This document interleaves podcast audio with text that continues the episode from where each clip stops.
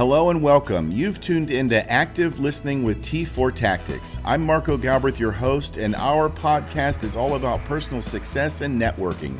We'll discuss small business tips, health and wellness issues, personal safety tips, financial gain, and a variety of other topics from professionals in the field.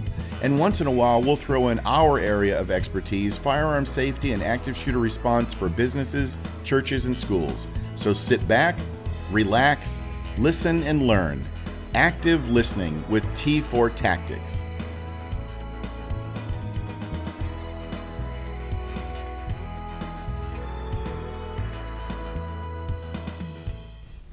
Hi, welcome to Active Listening. I'm Allison. I'm a student at Liberty University. I'm graduating in May, and I am currently interning for Marco at T4 Tactics.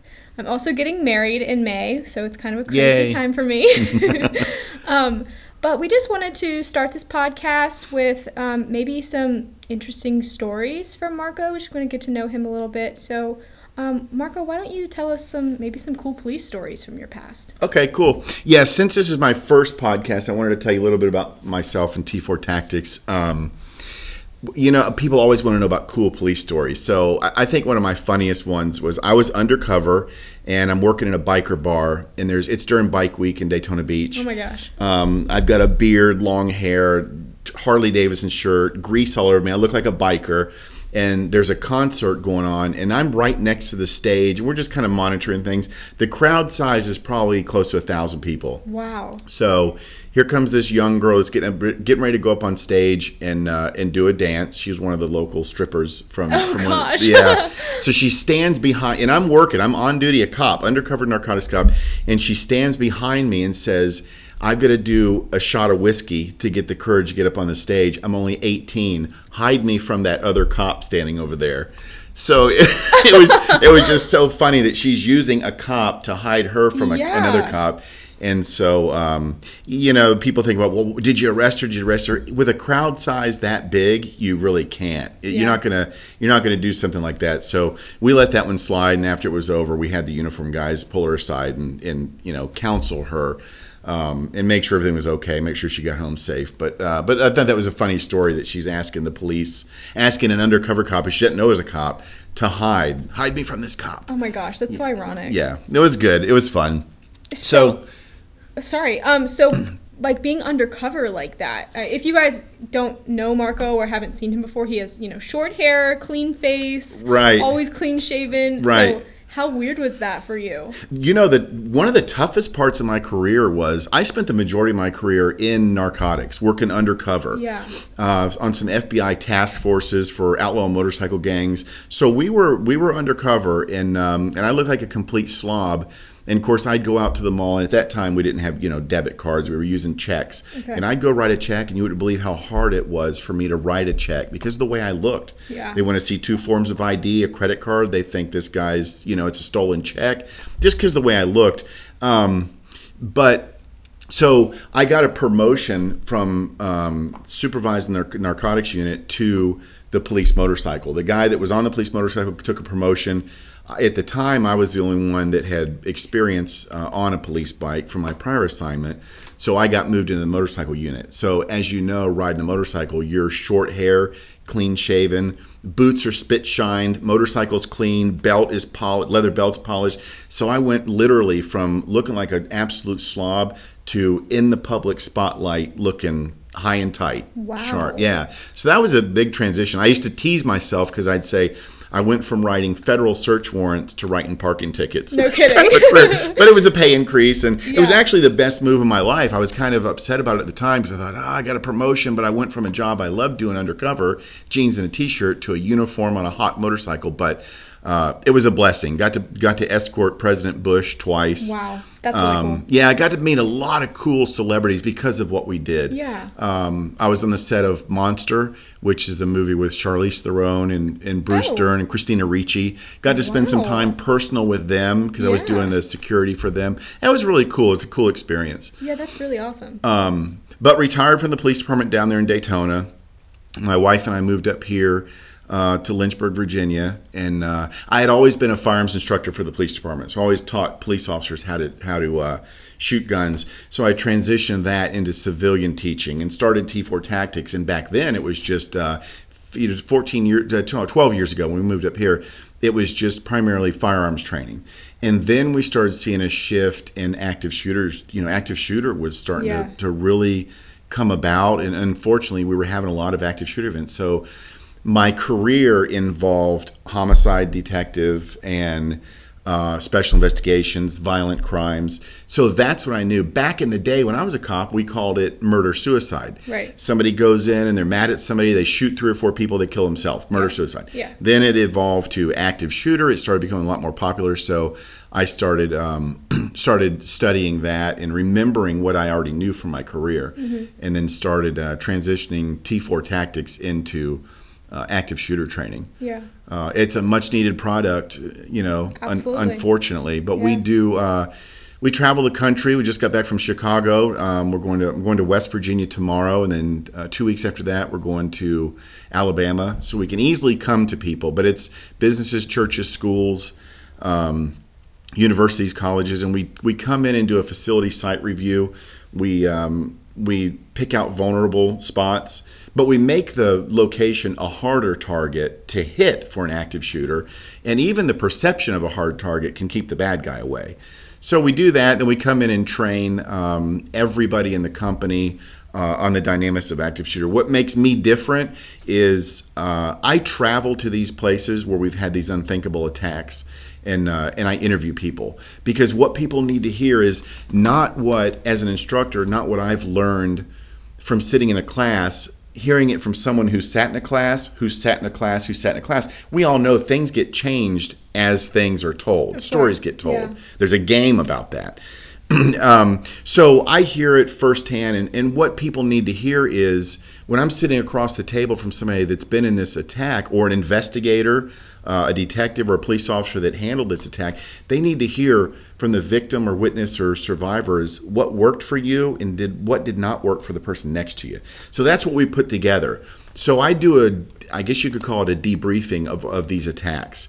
Um, San Bernardino, Columbine, Virginia Tech, Pulse Nightclub, uh, Chicago Pizza in Jacksonville, uh, Sandy Hook, the Las Vegas attack, Platte Canyon High School, Santa Fe High School. I've been out to each of those places and talked to these people. And so that's what I deliver. uh, And it, it just needs to be told. And then, of course, we write policy for that. We course, set up threat assessment teams. Um, but it's it's it's kept me busy. It's keeping me really busy. Yeah. And so, but but getting back to the podcast, I don't want to focus on active shooter or gun training for the podcast. I want to focus on people like yourself. Yeah. How you decided to work hard in your degree at Liberty. Mm-hmm. You're getting married. Your fiance's in the army. But so I want to bring people in and talk about things that people are interested in. We're all interested in weight loss. I got a great weight loss doctor that's getting ready to come on. Yeah. Um, I'm talking to uh, Miss Central Virginia about coming on. Um, we've got a Chamber of Commerce president. We've got some politicians lined up. Um, some people that are in uh, national security and terrorism issues. But so we're going to have a wide variety of things that will br- that are interest to a lot of people. Um, I want to focus on small business about what you need to do to get your business started, financial gains. When I started T4 Tactics with Active Shooter, I did a lot of presentations for free in the community to get my name out there and to get things started. You have to do things like that. Of course, yeah. And I still do. We still do a lot of nonprofit stuff um, at no charge because the the topic is just because people can't afford it. I don't want to turn them away um, because of what my topic is. yeah. Um, so that's basically what we're doing, and, and uh, the podcast is to just get general information out where people can learn and and uh, and relax, as we say on the intro. Relax, sit back, listen, and learn. Have a good time. Yeah. So, um, I think it's really important that people absolutely know what you do, why you do it, but how important is it for everyone to have a plan like that? Yeah, that's a good question. You have to have a plan. People are going to fall apart. It- When we're, when we're sitting here and we hear bam, bam, bam, bam, gunshots and people screaming, you're going to go from 60 to 70, 80 resting heartbeats a minute to 180 heartbeats a minute. You're going to be upside down. People do not, people I have spoken to said, I've I've been a mom for 10 years. I can multitask with my kids. Yeah. When I was at Sandy Hook, I couldn't dial the phone. I was so upset and shaken. I can't something yeah, something as simple as dialing a phone. I've had people tell me that they couldn't remember how to turn the doorknob on a door to get out of the building because at 180 beats per minute, you're going to lose fine motor skills, depth perception, audio exclusion. Uh, you'll have tunnel vision. There's a whole bunch of things that that sheer adrenaline dump in your body is going to mess you up. And and I hear people all the time when I teach the concealed carry class. I hear people, well. I'm going to carry concealed. And if I'm ever in an active shooter situation, I'll take care of it. You probably won't. Mm. You're probably going to cower down in the corner mm-hmm. and freeze, as most people do, unless you think about it and you're trained all the time. So, to answer your question, people have to have a plan. We don't teach paranoia, or I don't want to put fear in people, Right. but I want to give them the education and the confidence to survive something. First of all, the best way to win a fight is not being one in the first place. So, through threat assessment and situational awareness, if we can look around and be aware of our surroundings, or look at an employee, there's five developmental stages to an active shooter. If we can identify these things, we've shut down that threat before it even puts its ugly head on our property. It's done. Yeah. Most of these active shooters, 95% of these active shooters, have put little hints out on social media or or uh, told their friends or family members what they're going to do, what they're looking at doing to this particular location, and it's ignored or it's not monitored, and it could be shut down before it even occurs. So um, you got you, you absolutely have to get the training, and I like to say, you know, people say, well, it'll never happen here, but then they say it won't happen here until it happens here, and then it happened here. Right. So, you know, you talk to the Sutherland Springs Church, that massacre down there in, in Texas with 26 people were killed. I bet they never thought it would happen Of there. not, A yeah. concert in Las Vegas, 22,000 people on 17 and a half acres. I bet not one of them thought that they would be killed by gunfire from a 32 story building 500 yards away. Yeah. Or going to the movies. Exactly. Yeah. The movies, yeah. It, at school, a yoga, a, a hot yoga studio in In Florida, in Florida yes. was shot up, and then shortly after that, the Chicago Pizza in Jacksonville Landings in Florida, uh, an active shooter. So it can happen anywhere. Yeah. Unfortunately, uh, churches. You know, you'd, when I was a kid growing up. Um, my church was broken into and they stole the uh, the stereo equipment. I'm thinking, who would ever break into a church and steal the stereo equipment? That's that's absurd. It's Yeah. unheard of. Now we're shooting up churches Yeah. as people are in there worshiping. So times have changed. It seems almost normal, which is just It does. You know. And we're not hearing about it on the news. We had um, we had three attacks last week. One was at a bank, uh, a SunTrust bank in Sebring, Florida. Uh, five people were killed. yeah, I did hear about that. Yeah, but there's a lot of them that we have you don't hear about because right now the media is focused on politics. Right. Politics. Yeah. So you turn on the news and all they're talking about is politics. They're not telling us about these active shooter events, and they need to be telling us about them because we need to be more aware of them. Absolutely. Couldn't Yeah. agree more. Okay, so tell me another police story. That was, that was really funny. All right. I want to hear another one. Here's a good one. So I'm on the police motorcycle and we get a call of an accident. I pull up and this guy comes running towards me saying, I need a BAMALance, a BAMALance. And I'm thinking, okay, he means an ambulance. And he said, My wife is in the car. She's pregnant. Oh, she needs a Caesar salad in section. Caesar salad in section, not a Caesarean. she needs a Caesar salad. But he comes, I need a ambulance. I need a ambulance. I need. She needs a Caesar salad in section. So uh, we figured out what he wanted, and, and uh, we got her to the hospital, and she had the baby at the hospital. Thank Oh goodness. Yeah, yeah, yeah. Because we don't want to deliver on the street. At I've heard about scene. that though. I've heard people, Yeah. police officers having to. Yeah, never Birth had to do it. Yeah, never had to do it. Thank goodness. Yeah, that would be. Thank goodness. That would be something. But a Caesar salad in section. I'm glad I didn't have to do one of those. yeah, that would be. um, so you did talk about some guests that you wanted to have, some Mm-hmm. that you actually do have lined up. But since this is the first podcast, I'd like to talk about some of the more future guests you'd like to have, and really the main direction you'd like to go in with this. Yeah, the direction is, and I know the first one we've talked a lot about active shooter and gun classes, Yeah. firearm safety. Um, we didn't really talk about firearm safety, but but um, we talked about active shooter, and and I don't want people to to look at my podcast and say. I don't want to listen to that one because it's just about active shooter, and, and that's not what I'm into. Right. I want to make the podcast available to everybody. We're going to talk, we're going to have people in here talking about lawn care in the wintertime in Virginia. We'll have people talking about uh, Florida issues where I'm from. We'll have people talking all over the country. I was telling you before this started that I'm going to uh, Charleston, West Virginia tomorrow for active shooter. I'm going to find somebody unique out there and sit down and record them on a podcast. Yeah. Um, Chicago last week, I went out there and I, and I had the idea. You know, when I travel so much, I should meet interesting people from all over the country and sit down and put them on a podcast. Tell me an interesting story about your life. We all have interesting stories. Yeah. Everybody. So that's what I want to do. I want it to be some uh, a podcast station where people can say, you know what, that sounds. I'm gonna I'm gonna listen to that one because it sounds cool. They have neat people on there. So it's going to be a wide variety of topics, everything you could possibly think of. Self self help. What I want it to be also is where small businesses can come and listen and talk. We're going to have other small business owners on here and talk about buying local, how important that is, and talk about. Uh, how to run a small business with taxes, with licensing, uh, everything. It's not as easy as you think. And I, I, again, we were talking before we went on the podcast. I'm learning as I go along about small, owning a small business. It's new to me. I was a cop my whole career. Now I'm a business owner, and you learn every day. Yeah. Um, and we all have we all have something somebody to learn from. So that's what I want to do is be a learning experience for everybody. I love that. That's awesome. It'll be fun. Yeah, it will be We have fun. some good guests on there. How many times a week do you plan on posting a podcast? I'm going to try. Uh, it depends on how busy I am with active shooter. Um, I'm gone a lot, um, but I'm going to try to do at least three a month. That would be my best case scenario. So I can't say we'll do one a week, but uh, Right. my goal would be uh, three a month um, to give people the opportunity to to always tune in and hear something new Yeah. and exciting. That's so exciting. Yeah. I bet you're excited about It'll be this. fun. Yeah, it will be. Okay, one last story before we go. One less cop story.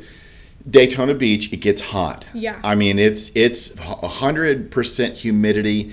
You walk outside, it, it just sucks the life out of you. So we get a call of um, two ladies locked in the car at the mall, and I'm thinking, Huh. How do you get locked in your car at the mall? Usually, we get calls of of there's a dog locked in a car in the Right, or a mall. And- yeah, a baby. Yeah. And you know, these temperatures in the car in Florida, within 10 minutes, you could reach 130 degrees and it gets hot fast. So we get out there and they're sitting in their car, sweating profusely. Um, they're trying to start the car, the battery's dead, so the automatic lock to unlock the car door isn't working. Oh. So instead of busting out the window, I just knocked on the window and said, reach back over your shoulder and pull the knob up. Oh my goodness. and she did. She reached back and pulled the knob up and opened the door. They didn't. they didn't think about that. That they, you know, but people get in that mindset of, this is how I unlock the door all the Right. time, the automatic door lock. And she was in the mindset that there is no way out of this car unless that automatic door lock opens it for well, me. Well, I guess you could kind of correlate that back to heart rate. Because, like, Yeah. just like if you're in an active shooter Yeah, yeah. She, and that's what she situation, did. She panicked. you freak out. Right. She panicked. She got in the car. The battery was dead. There's no way out of the car. I am locked in the car and I cannot get out. I bet she was terrified. she was. And, And, then, then, felt tur- really dumb. Yeah. Come to find out, it was one of my mom's good friends. Oh, no. that made it. That made it even funnier. that I that I knew her. Didn't recognize her at the time, but I knew her. Yeah. Oh my gosh.